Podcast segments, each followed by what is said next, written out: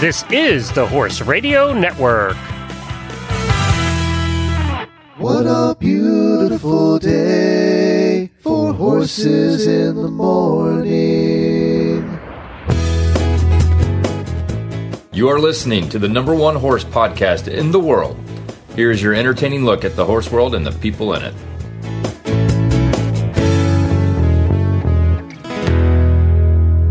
Well, good Tuesday morning, everybody. I am Glenn the Geek in Ocala, Florida. And I am Christy Landwehr in Aurora, Colorado. And you are listening to Horses in the Morning on the Horse Radio Network for this Tuesday, July 21st. And we are episode 2481. This particular episode is brought to you by the Certified Horsemanship Association. Good morning, Horse World. Houston, we have a problem. Ability equals skill plus knowledge. I got a bad feeling about this. Here's a safety tip for you from the Certified Horsemanship Association. Missed it by that much. How can I change this to make it better the next time? Help you, I can. Yes. Time for Training Tuesday on Horses in the Morning with the Certified Horsemanship Association. Well, good morning, everybody. Welcome back to the CHA episode that we hear do here the third Tuesday of every month. And if you want to hear all the past episodes that we've done, just go to horsesinthemorning.com, scroll down in the middle of the page, and you're going to see a CHA banner. Click on that, and it'll bring you to all the past episodes we've done for what seems like hmm, 20 years uh, that we've been doing this. It has been, what, eight? Years, maybe. I think it has been seven or eight. Yes. yeah, it really has. But so, for me, it seems quicker because you know when they do the reviews of you and they say, "What part do you like the best about your job?" Glenn, I say this show. oh, yay! And they say, yeah, you say that every year. ah, I do because that's the best part of my job. The rest of it's like, eh, you know, QuickBooks, eh, you know, board stuff. And Well, I got to be on with you in a special thing we did. Yes, that was super fun. So we're doing a CHA monthly member chat on the third Wednesday of every month. Um, and what we're doing with those is, well, actually, it's the, yeah, it is the third Wednesday. I have to look and see, and it is. Um, and we're doing those to kind of get everyone just to get together and see each other. Sometimes they show their horse pictures or dog pictures or cats. You know, they go out live and do stuff.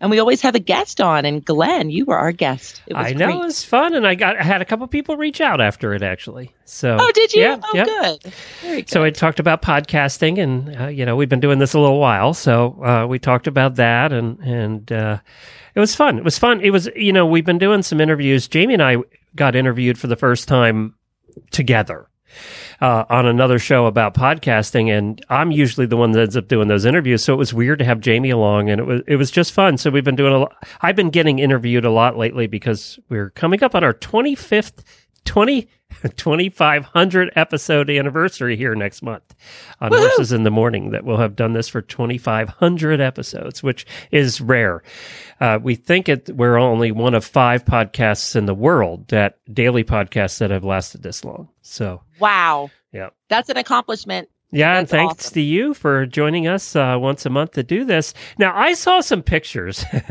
that are rare this year, and that was of your kids at a fair. Now, you know, most fairs have been canceled across the country, but your kids were at what kind of fair was it? And tell us about what they were showing.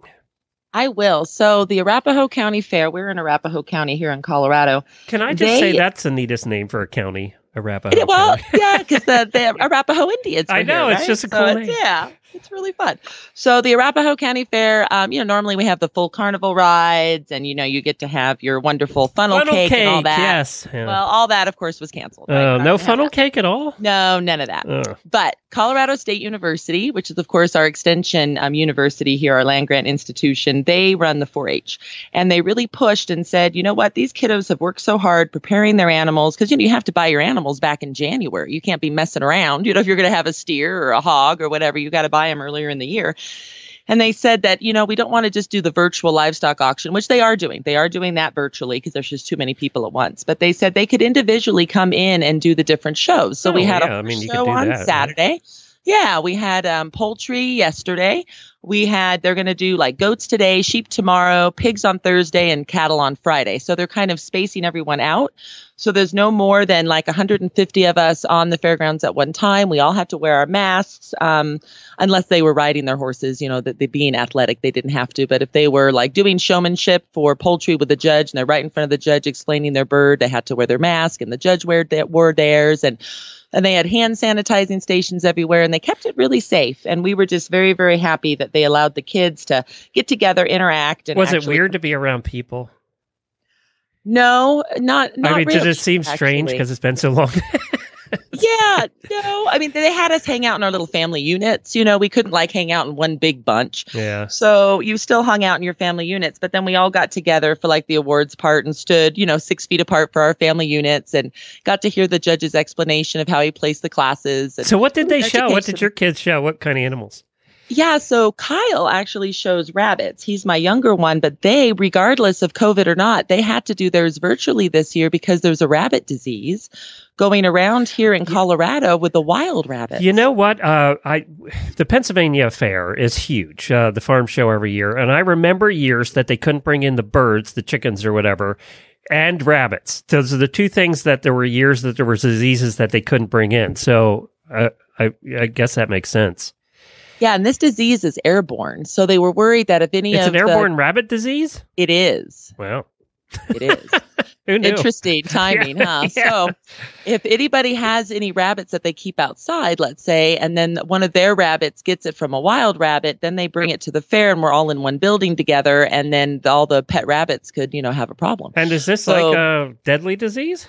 It's hemorrhagic. Yeah, they actually hemorrhage and die. Yeah. So so how do you do a virtual rabbit show? So basically, they only could do showmanship. So Kyle had to do his, you know, three to five minute speech that he does on parts of the rabbit and, you know, the health of the rabbit and his breed and its origin. And we videoed it with his rabbit in front of him. He had to, you know, move her parts, flip her over, do all the stuff that they have to do. And then we turned it in. Huh. So we'll see how What that do goes. they We don't know judge for? In rabbit showmanship, they are judging on a lot of public speaking skills of the youth, a lot of public speaking Ah, skills, a lot okay. about their knowledge, um, what they know, and a lot about how they explain the parts, and then also about how the rabbit is conditioned. Conformation making- too? Like Um, not in showmanship. Okay. Showmanship is like showmanship in a horse show. It's judged entirely on the exhibitor.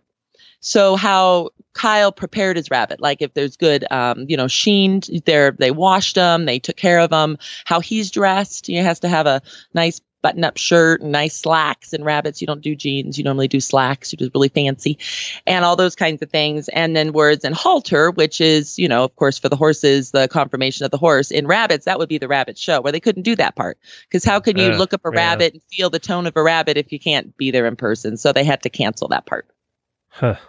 And uh, so, and, and did one of them have chickens too, or Yeah, so Sean, my older child, he went grand champion senior showman. So that's on him talking about his chicken. And he also went proud mother moment, grand champion bird. So his bird also went grand champion of the show. And Glenn, you know why this is so great? Because the judge knew that the bird lived in the house. He actually came up to Sean and he goes, Does your bird live in the house instead of in a coop outside? And Sean's like, Yes, sir. It lives in the sunroom.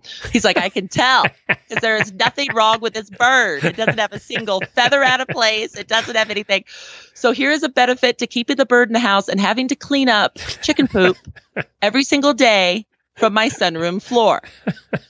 There is now a reason why I have been doing this for the past umpteen years. It's they finally the come to fruition. does he groom Oh the yes. chickens? Oh yeah. You've got to wash them. We had to wash chickens on Sunday in three different buckets of water. One has soap, do one has dunk them, vinegar. or do you actually... oh, you got to dunk them Uh. and leave their head up. do they It's like whole being thing. washed chickens? Oh no, they flap. and you get feathers and water all over you, and soap and vinegar in your eyeballs. And then you've got to hair dry them with a hair dryer. Makes doing yeah. your pony look easy, huh? Oh, without a doubt. then you got to trim their nails. I mean, it goes on and on and on.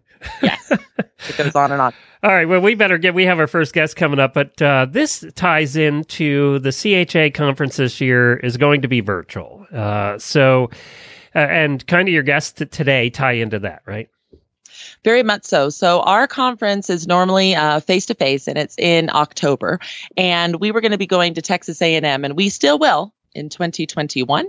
But right now, um, we are going to be doing our event virtually. It's going to be a one day event on Friday, October 30th. And we're going to be featuring some of our speakers the next few months just to give you a taste of if you get on what you can experience because it's going to be a great day.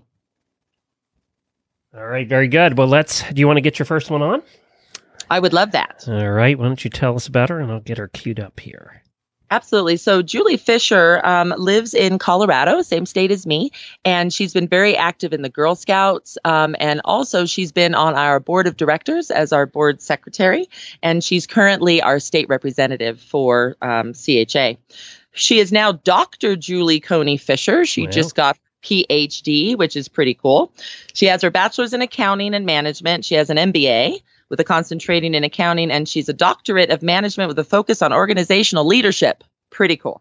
Wow. Her background includes experience in e fields, educational fields, grant management, accounting, profit and nonprofit, finance and analysis, um, and also organizational leadership and disaster. Good morning. This is Julie. Hi, Julie, Christy, and Glenn. How are you? Doing good. How are y'all doing?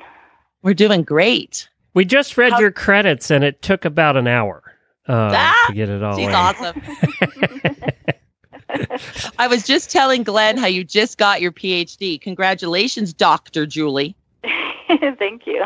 you. Are you are you making everybody call you that, Doctor, just for a while? Just my students.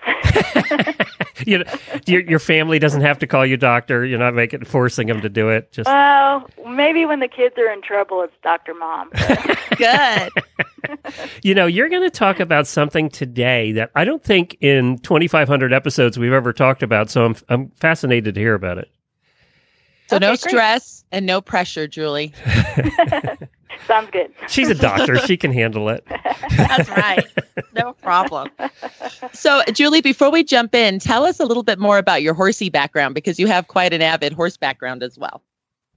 Um, I do. I actually started riding when I was really young in Texas through the CHA program as a kid at Girl Scout camps. Um, and then became in the industry as an instructor, a director, an outfitter, a packer. Um, worked at Philmont Boy Scout Ranch, worked at several Girl Scout camps, at some city programs, boarding schools, and at the Girl Scout camp up here. We've been up here for now 14 years. Um, and on top of that, I also now teach finance and risk management for an equine business program up in the University of Guelph in Canada. And explain where up here is to the people that don't know where oh. you are exactly. So I live at Meadow Mountain Ranch Girl Scout Camp in Allenspark, Colorado. We border Rocky Mountain National Park, the Wild Basin, so we're just south of Estes Park. We're at about 8,900 feet elevation. I started here in 06 at the camp as the equine director, and then I became the statewide equine director for the Girl Scout Council um, until the program ended in 2013 due to budget cuts, and we still stay here. We have our own personal horses. And we're hoping, now that we have a new CEO, we're kind of hoping maybe we can bring the horses back sometime. We used to do pack trips and drop camps into Wild Basin for Girl Scouts. Um, I used to work for local liveries as well, and we used to take outfitters in and fly fishermen. Um, and then the girls would also hike over the divide, Boulder Grand Pass Divide, into Grand Lake. So we're basically directly east of Grand Lake Granby area if you were hiking um, and we're the closest to the Continental Divide. I got I got to interrupt here. Your Girl Scout troops have the most beautiful place in the world to be hanging out. Estes Park is one of those yeah, places that my wife and I just love. We couldn't go there enough. yeah, we're pretty fond of it. I think we'll stay here a long time. Now, the kids like it, and everyone loves the 360 view of the mountains a lot of other i wanted to ask you this before we get into grant writing. Uh, so a lot of other places especially national parks have seen just a ton of tourists that they wouldn't normally see. Has that been happening in the in the parks up there in the mountains as well? Oh absolutely. Yeah. Um, i would say especially once they opened us up from covid the town is just exhausted and like saturated with tourists and people coming through um, I think it's great. People are being more aware of the outdoors and wanting to appreciate their parks more, which is huge. Um, a lot of the time they really flourish when it's a free day coming into the park. That's when we see like it looks like a you know evacuation. I mean, it was busy anyway on a normal summer.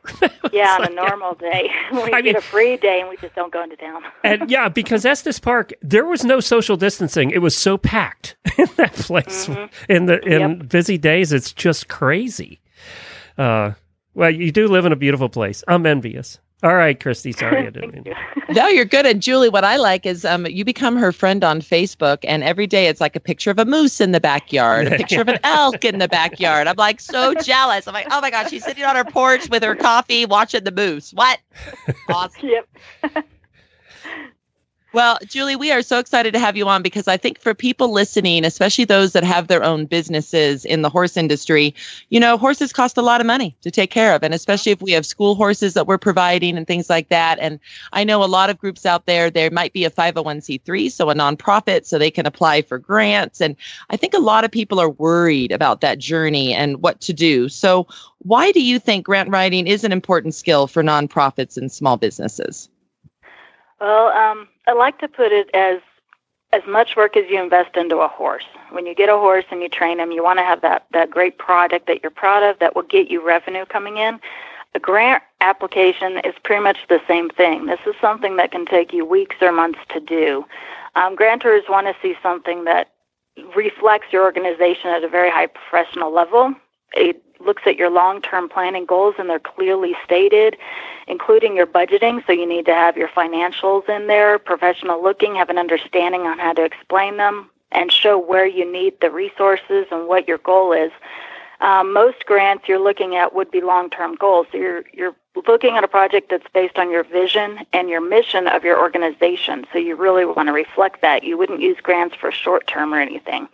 And when you've put that much time into it, you don't want it to just kind of be 50-50 quality. You want it to get you the result you're looking for. So if it's poor quality, you're not going to have a chance. You can't just do like a generic one fits all situation. For grant applications, you really need to make it professional, and it may be several pages, 50, 60 pages. You may have graphs, diagrams, engineering plans. So you're investing a lot of time, months into this, and hoping to get this so you can make your dream come true. The skill is reaching your grantor and getting them to see your vision by telling the story in your grant application. So it's definitely a skill that managers should look into. There are resources out there on how to improve your skills at writing. You can people volunteer sometimes to help nonprofits. You can hire someone. But I think if you invested in yourself to learn how to do that yourself, you're going to save one money getting it ready, and two, you have something to be proud of, and then you see your project become reality by investing that time in it. You're not going to waste time on a horse and get a bad product because then it's a waste of money. So this is kind of the same concept. It can be a waste of money and time if you don't do it right.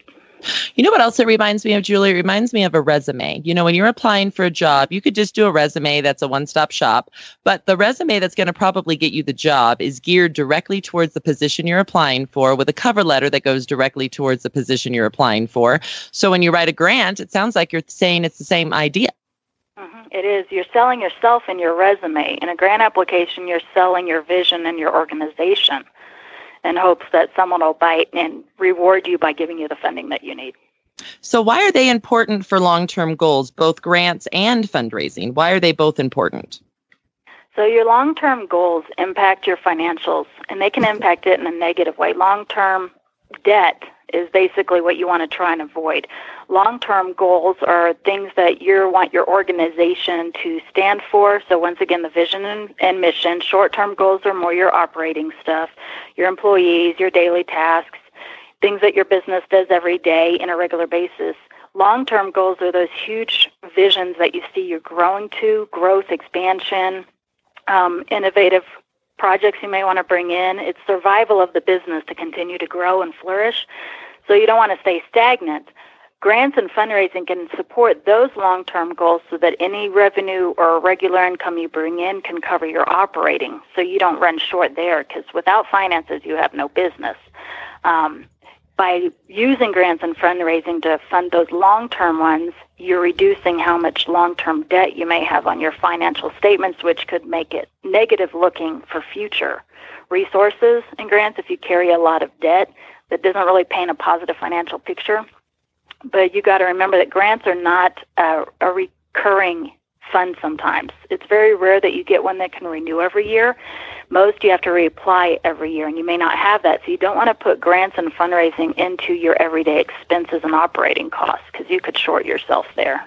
Okay, so I have a question. Um, let's back up a little bit. How do I? F- what kind of horse businesses can get a grant, and how do you find out about them? A lot of time, like nonprofits and small businesses can get grants. There are small business grants out there through your SBA and Commerce. So a lot of it is networking. Um, start with the SBA, your small business associations, sometimes government. Um, there's a lot of education grants out there for small business, especially ones that teach. Um, you you don't have to be a school to get an education grant in equine. Think and kind of think outside of the box. Nonprofits you know, also education, environment, community development. Um, if you're reaching out to a specific focus group, so special needs, therapeutic, um, you can reach out to the health industry as well, partner with physical therapists. There are all these different avenues. A lot of it starts with looking in your own community. So, like up here in Estes, we do have a few organizations like our thrift store that award out hundreds of thousands of dollars in grants to local areas. So the school just last year got about 140,000 in grants for programs at our school, and we applied to the thrift store. Other businesses for profit. Wait a minute. Wait a minute. The thrift sure. store gives out that much. They make that much money at the thrift store. They can give out that much in grants. Mm-hmm. Wow.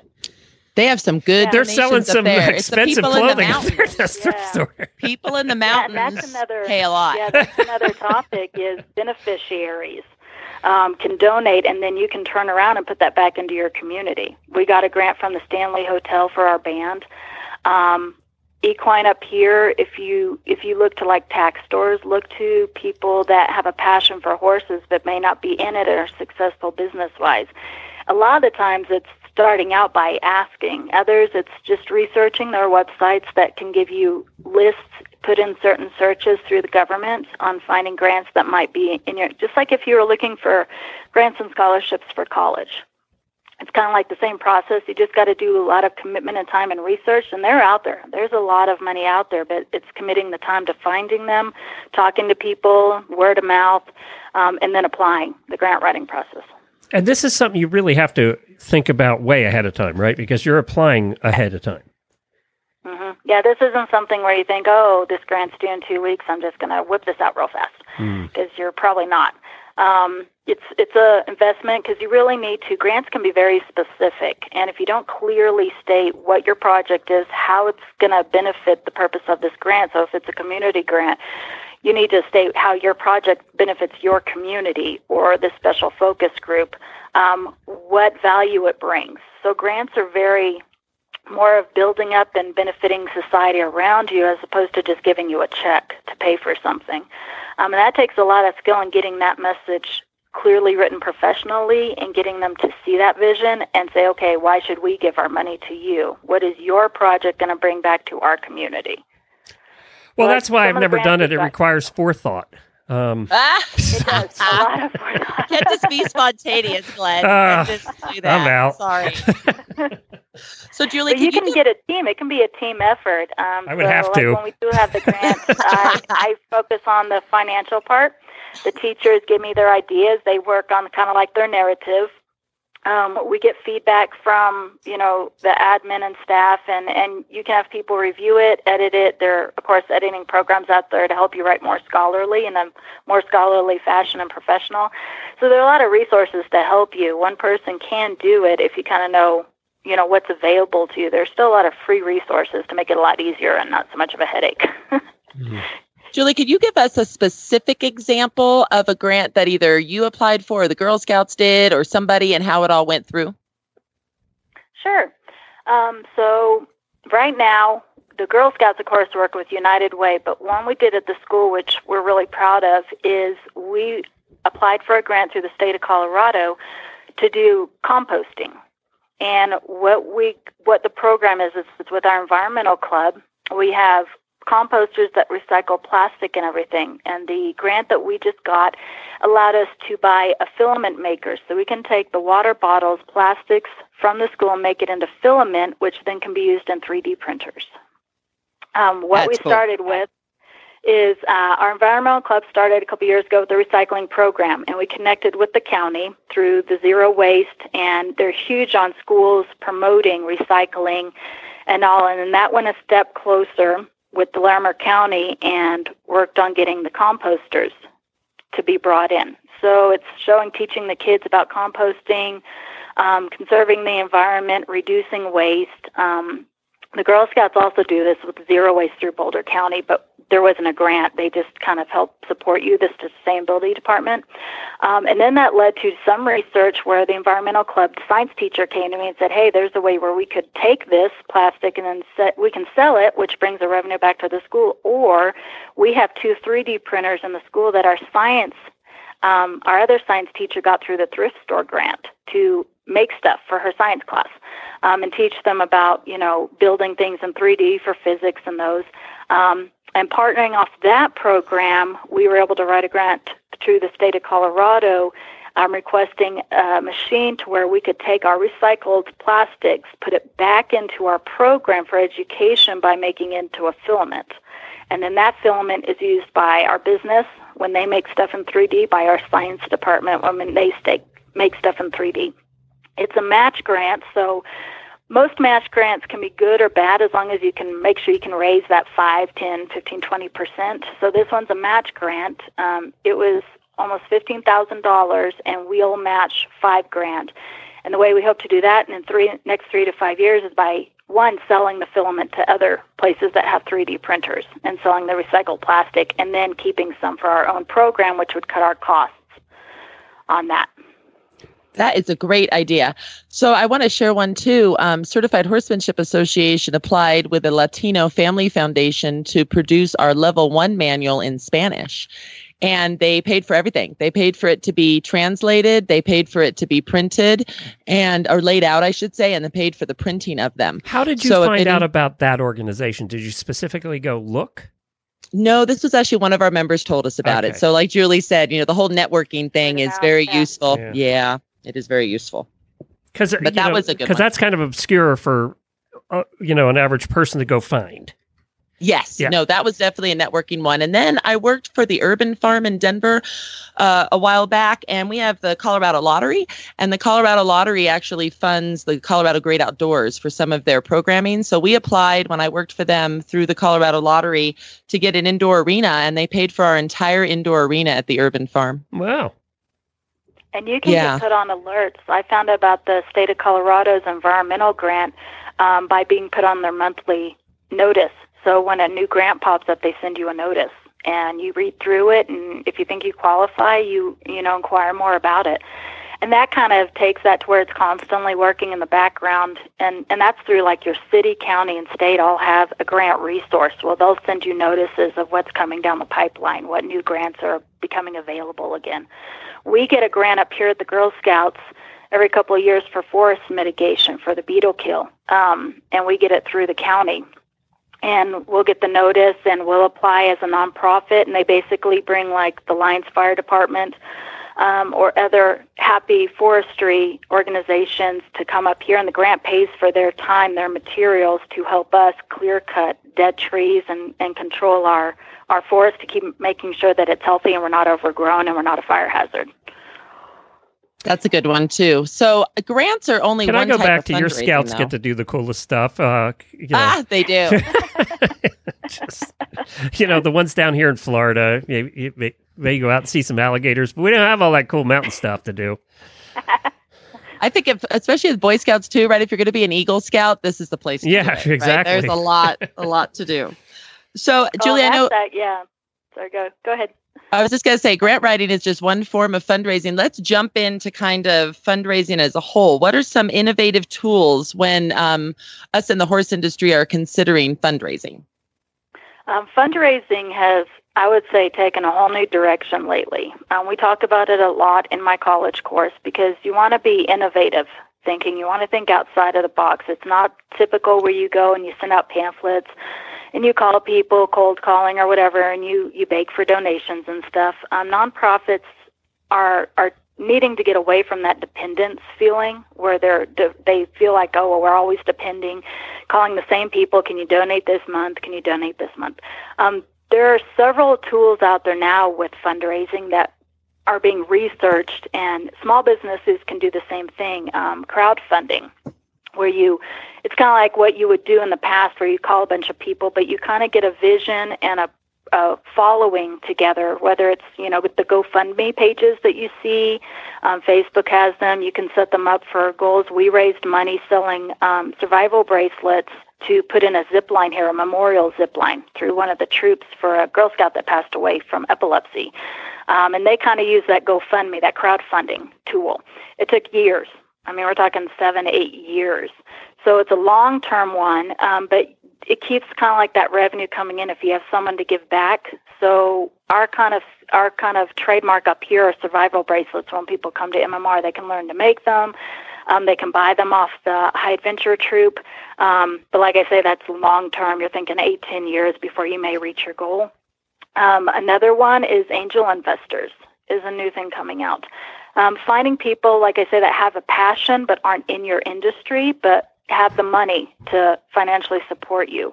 Um, there are people out there in the big corporations that have a passion, you know, for horses, but they not be may not own horses, or they might, may not be in the horse industry, or like you said, the Latino found, Foundation, um, where they are some component of their business that could really benefit yours. So they invest in you either as a startup or if you're wanting to expand and grow into something bigger.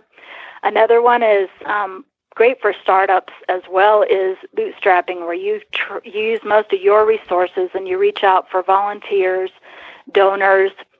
Try and stay away from loans. You know, when you're trying to fundraise, those are those are quick resources, but they come with a huge price. You're paying them off, so your revenue is going back in at a high interest rate. Um, those are just three examples that have become popular over the years recently. Um, but thinking outside the box, thinking more like a business, and finding people that are for profit that can provide you with some revenue or give you a resource or a tool, partnering up with marketing companies, um, what like what CHA does, partnering up with all the other horse affiliations, um, partnering up with a school. They can help promote your writing and lessons, utilizing um, resources out there, word of mouth. But so it's just a couple of examples of fundraising that's different than the old fashioned, you know, put out a piece of paper or send out a note and a letter. Christy, I know we're a little bit on time, but I wanted to ask, what has COVID done to this kind of Reader's Digest? Has it has it affected all of this? Is it going to affect all of this, one way or the other? Um, I think right now, COVID, like the money is still out there in a lot of these corporations, they're secure because of their finances. Um, they're, even though you see the stock market going up and down, these big corporations are still protected. There's still money coming in. We've seen it with Girl Scouts where we struggle a little bit with mainly membership but the donors are still out there. You may see a reduction in your immediate members, like they may not be able to pay the dues like they used to, and they may fall back a little bit. Lessons may go down. You may not get the little revenue, but the big fundraising is still out there. It's not completely gone away, and there's definitely uh, urgency for it because larger corporations right now are starting to become empathetic and starting to look and see the small businesses struggling. And kind of how do we keep our economy alive. So I think we're going to see uh, a rotation here where those larger corporations that share visions with the smaller ones are going to start helping and supporting. We see it a lot with our food bank up here. We deliver lunches for the schools twice a week. Um, and people are donating money to the school, like T-Mobile, to help us keep those lunches going when we can't, we no longer have the finances coming in. Um, through like the, the parents paying for the lunches and stuff. So I think that's a trend we're going to start seeing as this struggles longer because they don't want to see the smaller businesses disappear. They don't want to see the nonprofits go away. Those are those are hearts of our community as opposed to just being like a corporate business or you, yeah, you kind of know what I mean. They, there's passion and there's vision in these organizations, and no one's going to want to see them suffer too long. Yes, I agree with that. And you know, down here we have Raytheon has been donating to the lunches, and Lockheed Marietta. I mean, it's been it's been awesome um, for the lunch program. So so I think you're right. They don't want to see the passion in the heart. And I love how you said that about the nonprofits. They are truly the passion in the heart. Um, we do the same with the animal rescues too. People are yes. reaching out to make sure those animals are taken care of because they provide a service. They provide something positive. So. And actually, the animal rescues have been doing very well. I mean, there've been more. Mm-hmm. They've donated or they've adopted out so many dogs. Some of these rescues with dogs, they don't have any. I mean, yes. it's just crazy. Uh, that wasn't what yeah, we expected four months out. ago. Yeah, no, that's kind of a weird turn that took yeah. place. I know another thing for fundraising too that um, our members started to do when they were a little bit worried, especially our, you know, we're 40% camps, right? And some of the camps couldn't do overnight in their different areas. And they were like, oh, I don't know if we're going to make it just with day rides. And they wanted to keep the horses fed. So they did online silent auctions. Oh my goodness. Now you can spread this auction right. all around the country and have either the donor of the item pay for the shipping to give it to the recipient or the recipient can pay for the shipping. And they have made tens of thousands of dollars, not hundreds of dollars. They've made, I mean, one of our barns made $45,000 on their silent auction. Whoa. it was unbelievable. and that would have been 4,500 in person. Uh, it would have Yeah. been. Yeah. Yes. That online, the internet is it makes us global for our fundraising now. That's a good point. I've seen people do adopt a horse where you can donate to a specific horse, kind of like adopt an animal, and that money goes to help cover their hay and feed. Um, yeah, by being able to put your fundraising on global, you're on online, you're reaching more than just your community. You're reaching your state, you're reaching a whole big industry. That's amazing. That's awesome. So, Julie, how can a business reduce their liability with grants and fundraising? Well, most of your, like most revenue you have coming in for a big profit, for big projects, you want to average about 20% to be grants and fundraising, which most big projects should only be about 20% of your focus financially because you don't want to exhaust your expenses. Grants and fundraising are one of those to where you don't have to pay it back. There's no interest. Um, it may take a little bit longer for you to reach your goal, but in the long term, it's going to make your financials look a lot healthier. Um, if you constantly take out loans to build that barn, or you take out a loan to get a, a new truck, or that tractor part, or the arena, eventually your financials, when you do finally need an investor or you need to find some revenue and you're capped out, is going to make your financial statements and your organization in a very negative, bad situation, unhealthy. Um, you don't want to have a lot of long term debt. Short term debt can be easier to pay off, like that one to three loan or something, but you're talking like mortgages and stuff. If you're wanting to build a new barn, I would say long term debt is the last thing you want to try and do. Um, you really want to try and look for resources that you don't have to pay back. It'll take longer, but in the long run, your organization will be healthier financially. You'll be able to keep emergency funds if you have a disaster. You'll be more appealing actually for grants because your financials are and budgets are submitted. So they want to see where you're already spending your money and figure out who's wise with their money. If it doesn't look like you're well organized financially or you just borrow, borrow, borrow, then they're going to wonder how you're going to handle their money that they're giving you. Um, it paints a really good picture, your credit, everything really comes to play when you're looking at grants and fundraising and trying to get people to donate to you.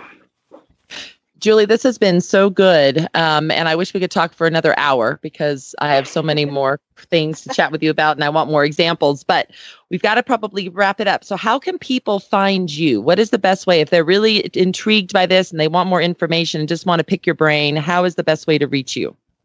Probably the easiest way is through the CHA instructor website. Um, Perfect. They can find me in there. That'd probably be the easiest way. My email, my phone number.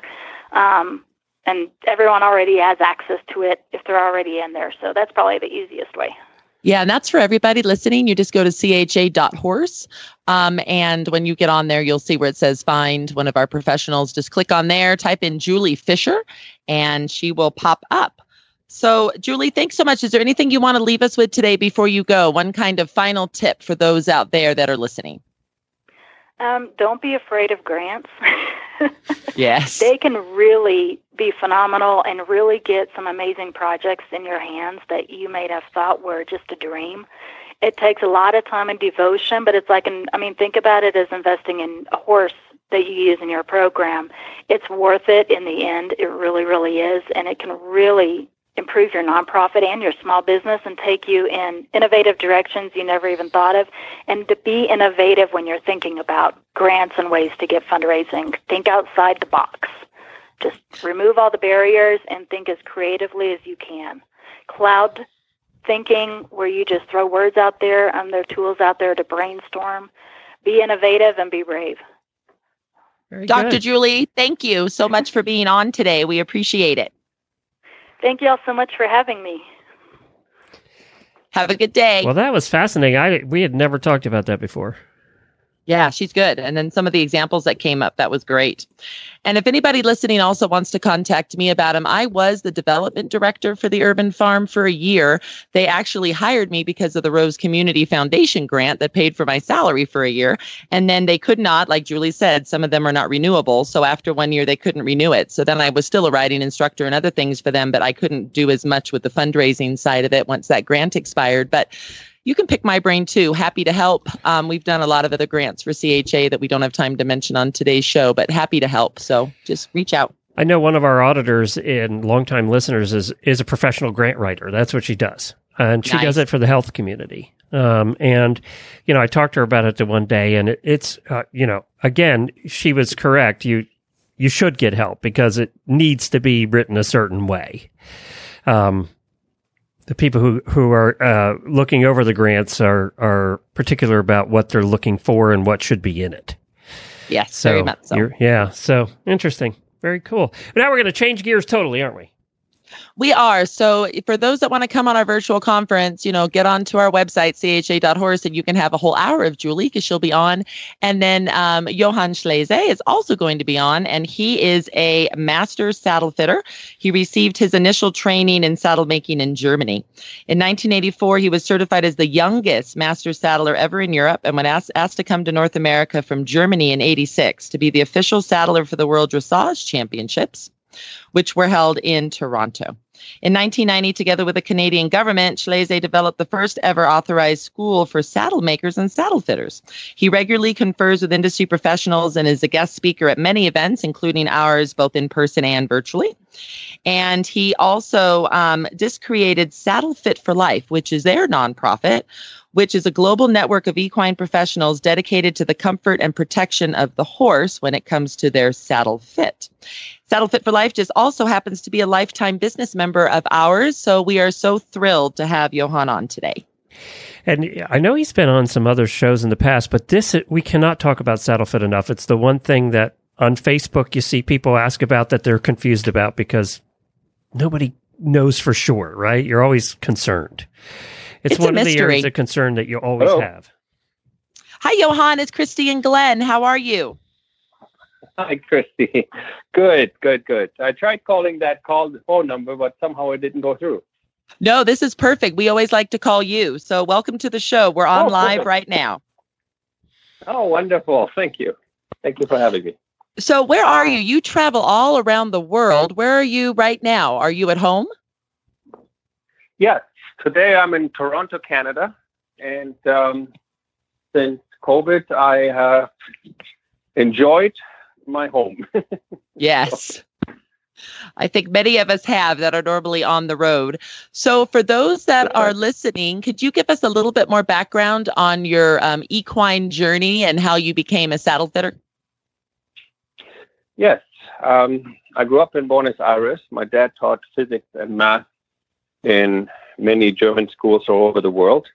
And when I came back to uh, Germany in 1996, uh, 69, I'm sorry, 69, um, I was fortunate enough to ride many horses and qualified to represent my country, Germany, in three day eventing. And then my passion was always anatomy for horses. And somehow I ended up not as a veterinarian, that's what I wanted to do, but as a saddle maker. And after many years, I qualified and became a master saddler. And at the same time, I rode active 3D eventing.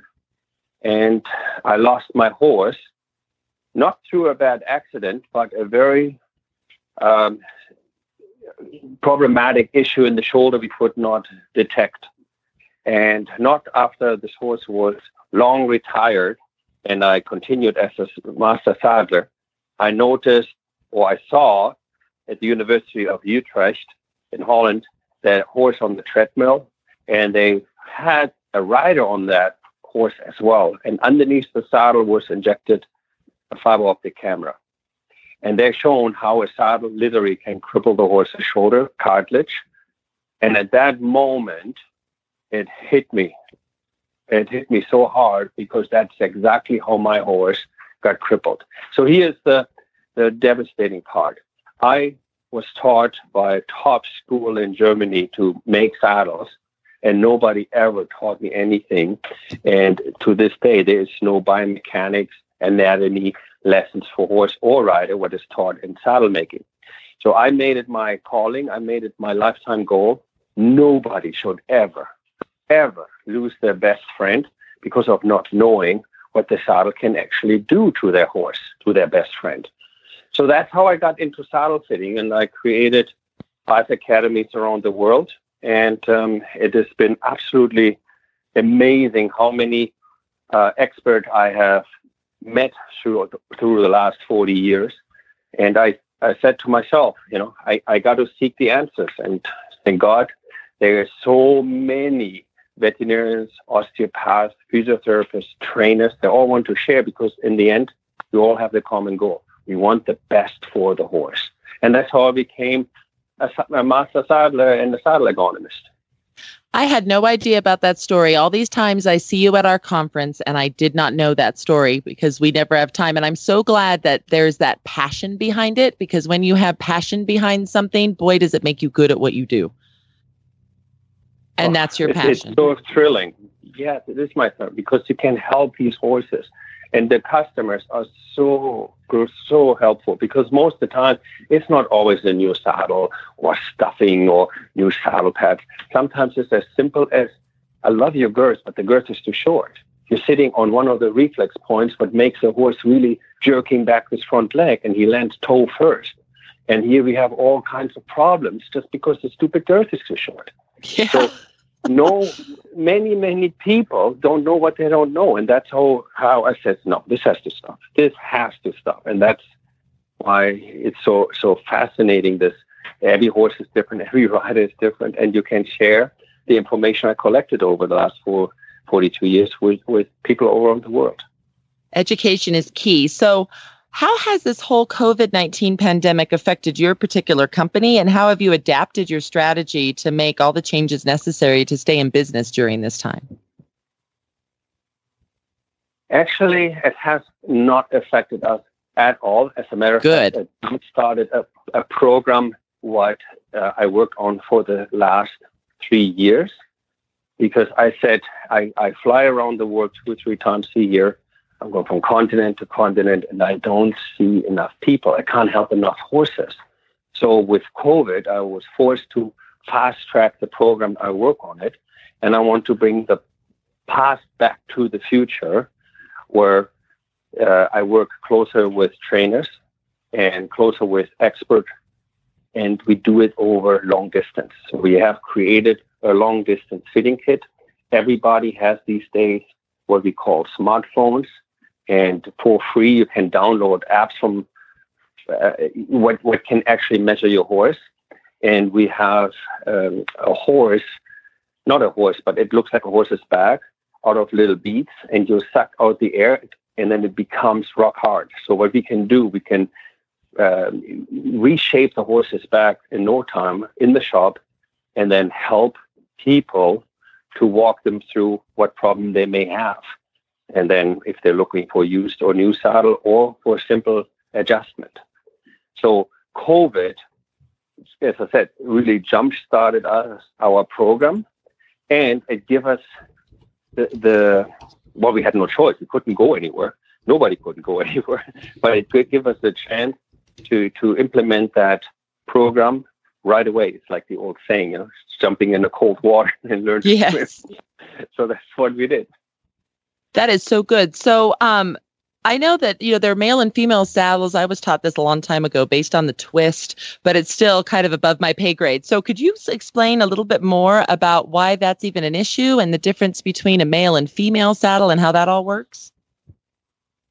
Yes. So the the the biggest problem was always when I was um, giving many many riding lessons, and when I got a riding lessons, the instructor told me something. I got it. Good. I done it. And when I then taught the same sentence or the same information to my students, and more and more back then started to become females versus male. I had riding lessons from an old cavalry officer, and um, sometimes I had riding lessons from a female rider, but most of the time it was guys. And when I was a little boy, I grew up, there were 50 50, maybe 60% guys and not as many women. Today, you see 95%, 90% women riding in the English and 75 in the Western world. And when you teach them, you always say, why do they not do what I say? so you, I get on the horse, I show them, I show them what I mean. And they say, well, it's easy for you. You get your leg back. I can't get my leg back. And then when they say it rubs me on the underwear or it hurts my lower back or my hips, my knees, I always thought, you know, these are all a bunch of excuses. And I was so stubborn. I was so stubborn as an instructor and a judge. I was uh, judging many shows in Germany. And I said, why these women are try- trying harder? And that's how ignorant I was.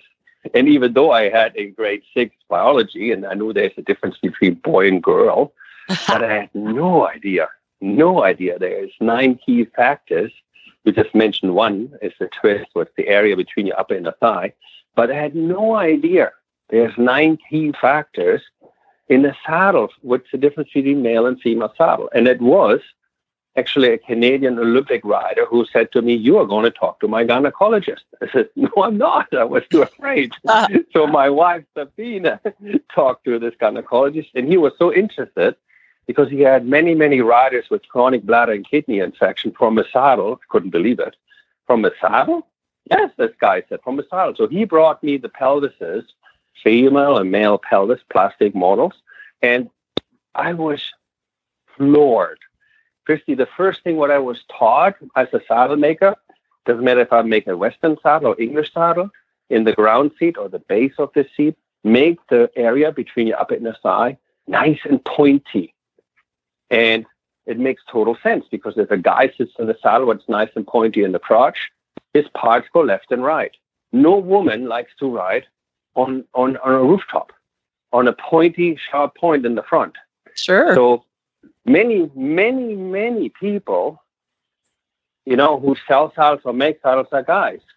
And when they are sitting in the saddle that's comfortable, then we don't get why you're not sitting upright, or why you don't get your leg back, or why not swinging with your with your pelvis the way you're supposed to. Well, if I would sit on something that pokes me in, in some areas what is very uncomfortable. I might not sit up either. So that's how how I was like really taken back as a master saddler, and I made already many saddles at that stage, over six thousand.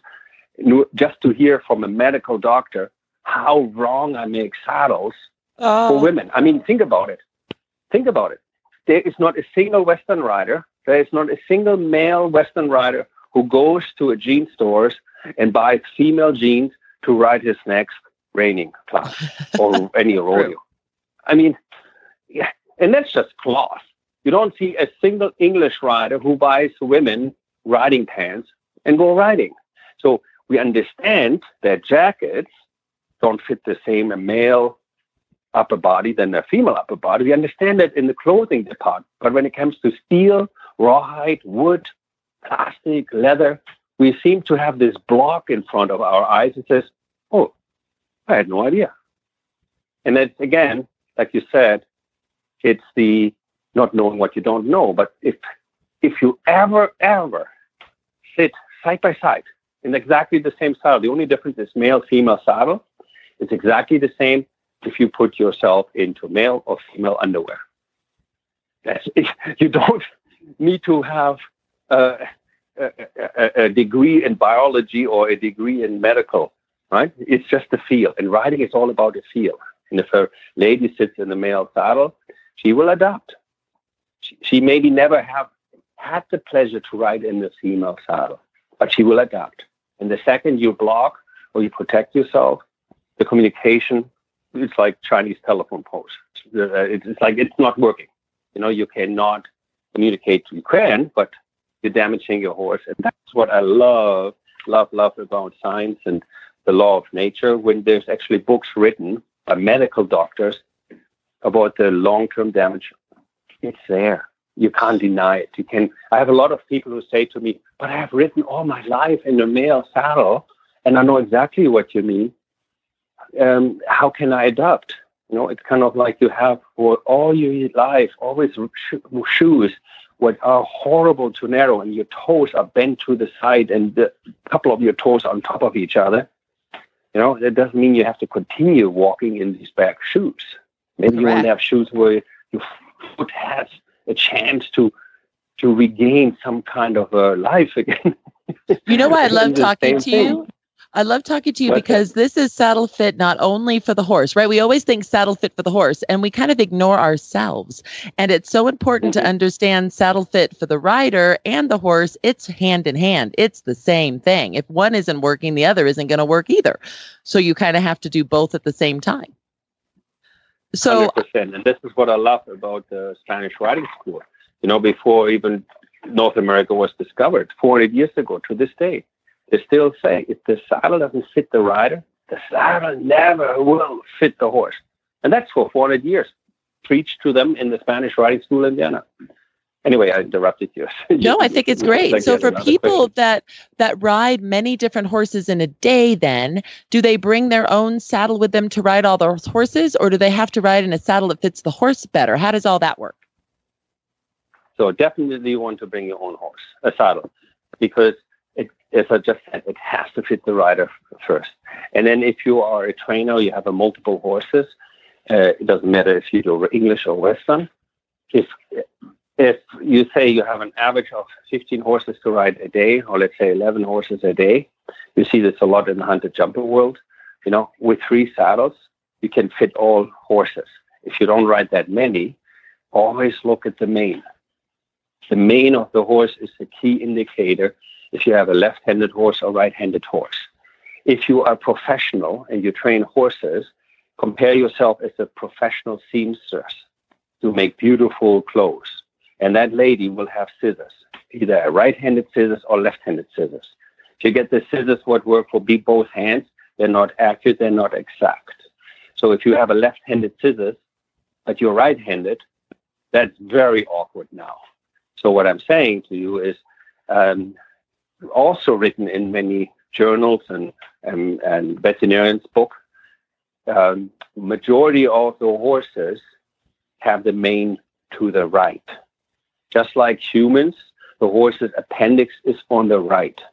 If you ever see horses fight in nature, doesn't matter whatever you want to do with them, they always fight with the left. They guard their gassy, blowy side. We race racing world around the left vaulting only to the left. We mount on the left not because there was a sword on the right or a gun, because the horse doesn't like you on the right. So there are several reasons why there is left-handed and right-handed. It's partly genetics, partly birth trauma, but all in all has something to like with us humans.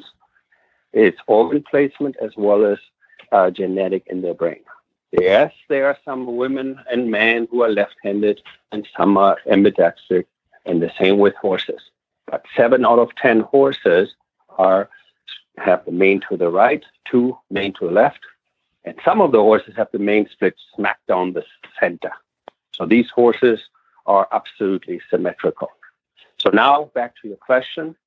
If you ride many horses, if you let's say have five horses to ride, check out the mane if you have a couple of horses where the mane goes to the right and the left, you got to have two. If all of them have mane to the right, like you, you only need one, and you go with a professional fit. A professional fit saddle is every rider should have a helmet on. We know that for safety reasons. And a good helmet I'm not talking about the old helmets, what I had on 45 years ago. I'm talking about the helmets from today, who fit from front to back, left to right, and on the side. And the chin strap is not really tight. So a good helmet has these three components, and that's with a professional fit. The length is important, the width, and how the side bars, Western or English, come down the side. So if you oversize that a little bit, then you can have different saddle pads for the different horses. So, like the McClellan, it's an American saddle. It's the only saddle in the world what is actually in the Hall of Fame and to this day still being written. That saddle was based on that feature. Very wide in the bar width, in the in the sidebars or the tree angle was pretty steep, so that the soldier could fold the blanket certain ways to fit in multiple horses. And that's what we're bringing back so that we A, have gender appropriate saddles. B, if you're a trainer, you get yourself a nice wide tree width with a steep angles, and then you have saddle pads. You can adjust the different various of horses. I love this main idea. I just love this. So I keep thinking I have a, a one horse that has his mane definitely on the right, and he's definitely, like you said, more right. And then I have another horse though he's not right down the middle. So the upper part of his mane Mm-hmm. goes left, and the lower part of his mane goes right. So is he just all mixed up? No, no, it's um, very easy. This is what I understood and learned from different chiropractor, osteopaths, and and even farriers. You know, we all know the high heel and low heel syndrome. Most horses have a lower heel on the left, higher heel on the right. This has something to do with how they graze. So wherever the mane is on the shoulder, it's what is the key indicator here. on the shoulder. If the horse's Okay. mane goes on, yes, if the mane partially goes up on the left, an osteopath chiropractor will tell you he's probably out on C4 or C3. And then it's when the mane flips over partway down. So uh, I don't want to uh, step on anybody's toes. And I'm not one to analyze your horse without even seeing it. And even if I would see it, I don't have the qualification to make a statement like this, but that is most likely what uh, your chiropractor or osteopath will see. Sure. Well, I just find it fascinating. And I know that you, there's eight myths of saddle fit that you talk about a lot in your saddle fit for life and things like that. But you cannot give mm-hmm. them all away on the show today because you are going to be on our virtual conference on October 30th. And I want people to come Yes. to our virtual conference listening today to be yes, able yes, to yes. experience that. So I'm going to do my little infomercial right now, Jochen. For those that are listening, if you go ahead and say that you're with Horse Radio Network, Horses in the Morning, however you want to do that, we will give you the CHA discount for the virtual conference. Conference and it's under a hundred bucks. And it's going to be a whole day of talks like this. Some are going to be video in the arena with uh, riders up. Others are going to be PowerPoint presentations, but we would love to have you on. So I would love to know when I look for buying a saddle, either new or secondhand, what is important and what would be an absolute deal breaker?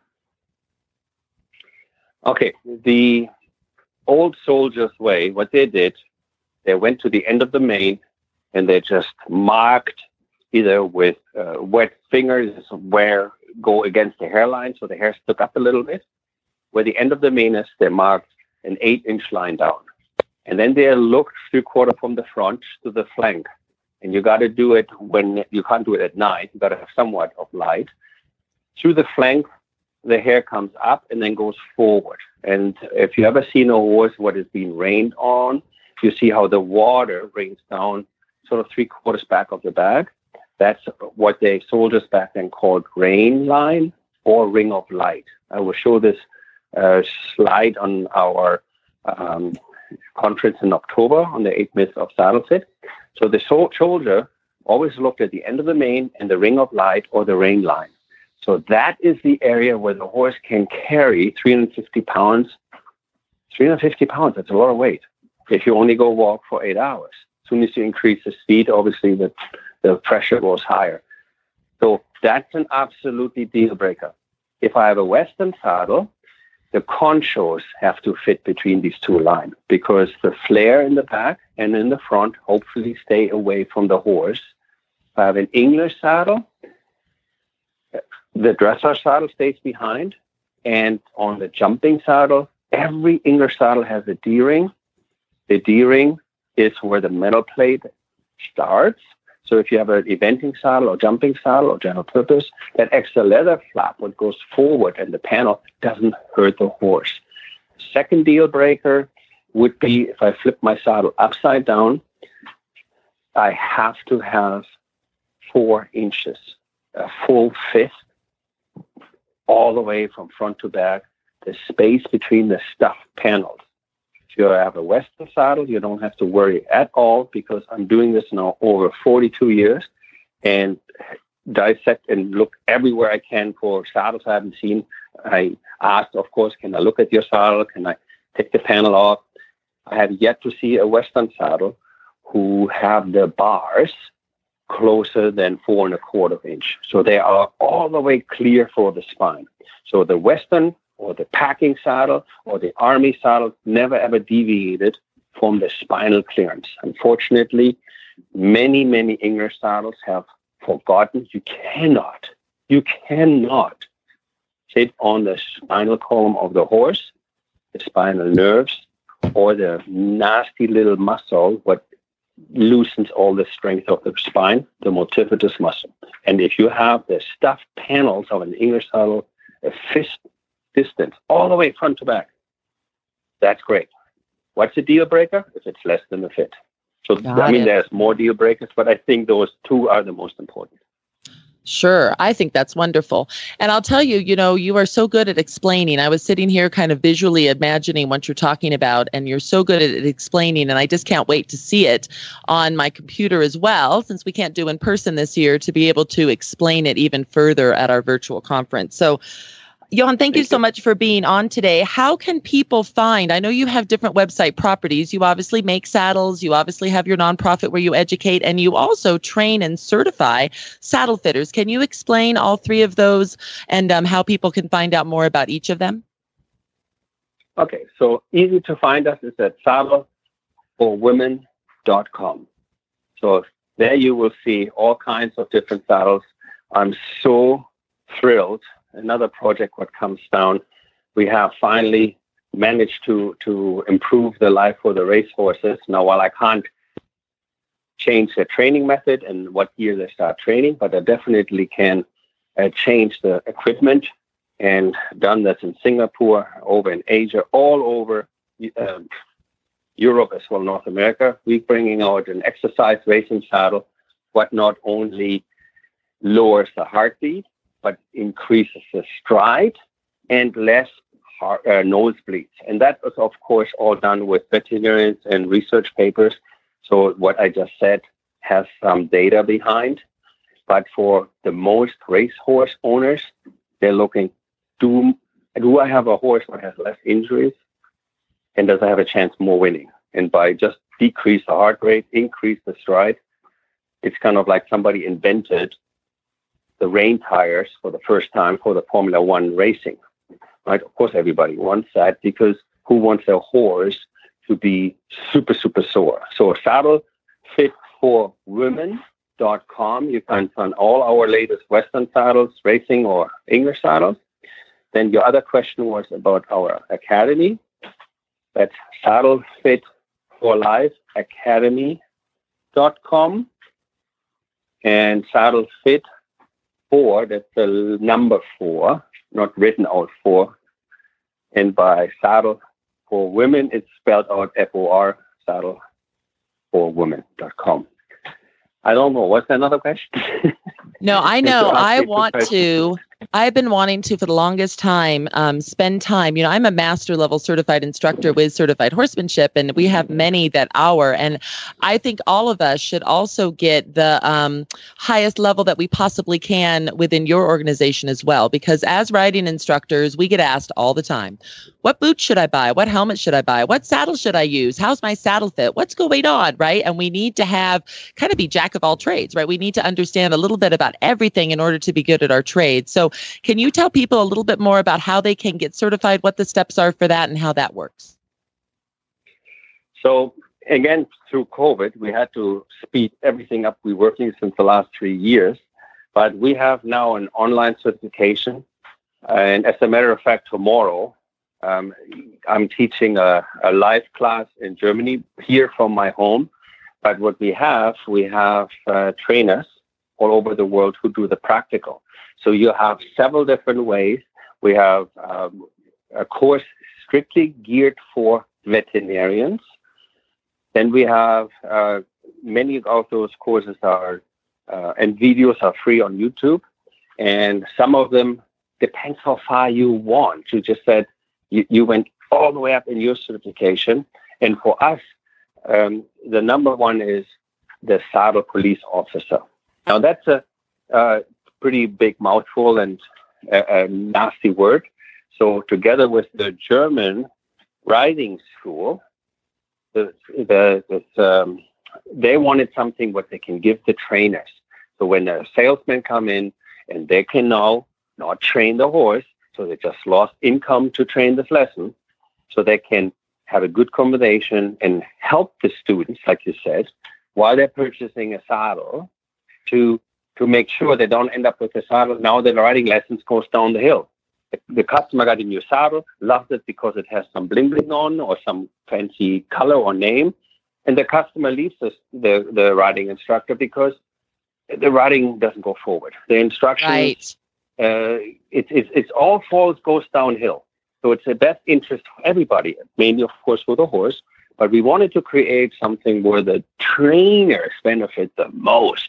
So when you actually get the certification, you can not only help the student, but you help the salesperson because most salespeople are not trainers. They don't have any, or some of them they don't even ride. So you can tell them what you see when they're trying the saddle, and you can actually have a great team approach now rather than, oh, you're just a trainer, you don't know anything about saddle fit. Right? And saddle fitting has, in my understanding, more more important that that saddle fit in movement. And who has better than I how a horse moves comfortable, less pain than a trainer? And more Yes. salespeople, as I said, they don't even ride. They don't understand, oh, is this a trot or a walk or, or, or, or, or what? Oh, uh, stumbling is not normal? Sure. So stuff like that is what we have. We don't call it saddle police officer. We call it equine ergonomist. Ergonomist Nice. comes out of the Greek word, which means measuring something three dimensional. And then the highest one, if they say, what if I want to adjust my own saddle? And that's what we're bringing out end of this year. We have a therapist saddle and a trainer saddle. So you, just like the McClellan, have finally a saddle again. You can do the own saddle fitter fitting. So you can actually have nine spot how and where you can fit the saddle. Lots of moving parts, and that's why it's required a certification. Right. Well, it is wonderful. And we so appreciate having you on today to share a little bit more with all the listeners about this wonderful topic. And can you um, go ahead and give the website that you would like people to go to one more time? Okay, so it's called saddleforwomen.com. And for the educational side is Saddle Fit for Life Academy.com. And, the four as the number four. Life Yeah. in the by Saddle Fit for Life, yeah. And by Saddle for Women, spell it out, F O R. That's Sorry for the confusing, but No, that's perfect. easier Well, thank see, you. right? That's right. No, that's very good. And for those that want to come to the virtual conference at cha.horse, we got that dot horse. It kept it real simple now. We don't have to do um, a big long one anymore, which is nice. So we just appreciate you so much, Jochen, being on today. And I love that you have an educational component as well as a sales component to what you do because education is key. And the more we educate people about um, saddle fit for not only the horse, but also the rider, the better partnerships we're all going to have with our animals. So thank you so much for being on today. My pleasure, and thank you for having me. Thank you. Bye bye. Bye bye. Well, there you go. That was uh, informative. What a great show today, covering a little two very different things.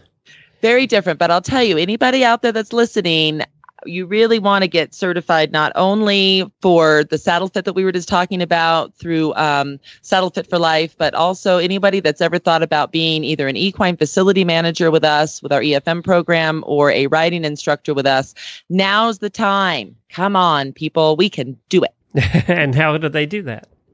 They just go to cha.horse and we have a lot of different certifications that they can see. There's a lot of prep that they can do online ahead of time.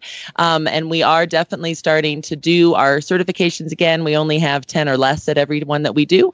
So in the COVID world, we can still operate. And we're making sure to be very safe and abide by the CDC guidelines in every state and province where we're having our certifications. So just look up certifications by date or location, and they'll come up for this fall. And we have many already on board for next spring. Uh, did you do the one at uh, uh, Flag is Up Farm yet at Monty Roberts' place? No, that one's in September. So that one's coming up uh, in the middle of September. Yay! I noticed Debbie. Uh, Debbie has a show. They have a show, Horsemanship Radio, here on the Horse Radio Network. Uh, and uh, I noticed that she was promoting that. That's so cool that you get to do it there because it is a really cool place. oh my gosh! And then they let me stay at their house. I mean, Monty and Pat are so wonderful. They treat me as a guest. We have dinner together. It is just, it is amazing experience. I got to do it last year, and I'm so glad we get to do it again this year. What a what a pleasure. And for those that don't know, Monty Roberts Farm is about an hour and a half above Los Angeles in the hills there. And uh, when when she says stay at the house, we got the opportunity to do that too. When she says stay at the house, you're on top of a hill overlooking the entire farm. It's so beautiful and unbelievable. You're in a house that uh, Monty has his own kind of man's man cave. Um, and in that man cave are pictures of him and every celebrity you've ever known from the past. Uh, Ronald yes. Reagan, James Dean, the Queen, the Queen, multiple pictures of him and the Queen. Yes. He has his saddles. Isn't his man cave really cool? Like every it guy's really dream. Cool. and then every other room in the house has all of Pat's amazing sculptures. Yes. She is an amazing sculpturist. It's just an amazing experience. And I'll tell you, when you come, if anybody wants to come to that equine facility manager certification, they'll let you come up to the house. We did a little party in the man cave, just, you know, the eight people that come. It was just really great. So and they're then, very open and welcoming. And then uh, Monty has his deer that are in his backyard that literally are in his backyard all the time. Oh, and they're beautiful. Uh, they just hang out like 10 feet from the house. just hang out in the backyard. Yep. I got close. Uh, I I was determined to touch one of the deer. So uh, Debbie told me how Monty does it, and I did. I followed Monty's lead, and I, ADD Glenn, actually sat there for a couple hours, and I, they got within a foot of me. Wow. I didn't get to touch them, but they were right there within a foot of me. So Hope you got a photo. That's cool. Oh, I mean, they were all around me. It was so cool. It was really cool. Uh, but I don't have Monty's touch, and you know, they come up and let him pet him. I, didn't, I, didn't, get that close. that's uh, awesome. Well, that's co- so neat that you get to do that. Are you going out personally for that one? Yes, I'll be there, and then Ann Street Joslyn, another one of our certifiers, will come as well. Very good. That's so cool. So it's cha.horse, everybody, is where you can find it. And of course, you can find all the past episodes, as we said at the beginning of the show. You go to horsesinthemorning.com, scroll down to the middle of the page. There's a CHA banner right there. Click on it, and it brings up all the past episodes. And, you know, some of our you know, some of our episodes here on Horses in the Morning are very topical and timely, but most of the episodes with the Certified Horsemanship Association, you go back and listen to one five years ago and it still applies today. Um, that is um, true. You know, so timeless horsemanship. Yeah, timeless. horsemanship is horsemanship, right? So you can go and listen to the back episodes, and you can do that right there on the website at horsesinthemorning.com. Thank you, Christy, for joining us. Really appreciate it. Thank you, Glenn. Until next time. Well, and there was one other thing too that we wanted to say. Uh, July 31st, the last day of the CHA manual and webinar oh, yes, specials. Thank you for What's reminding that? me. It is. So July 31st, for anybody that's listening, it is going to be the last day. We're giving um, quite a big discount on our webinars. It's almost 50% off, which is really good. And they're all very educational. They're all listed on cha.horse. Just click on the education tab and go to webinars. Same thing for our manuals, our composite manual of horsemanship, level one through four, that many of you have probably seen. And then our equine professional manual, the art of teaching riding. Great discounts on that too, all until July 31st. The pricing is already on the website. There's no coupon code or anything. Just click and enjoy. Very good. Well, that's it for today. Jamie will be back tomorrow. And then on Thursday, we have the sales episode with Kayla. Uh, and uh, Charlie from Down Under will be on on Thursday, and then some really bad ads again on Friday. Get your ads into Jennifer at horseradionetwork.com. That's it for today. Be safe, everybody.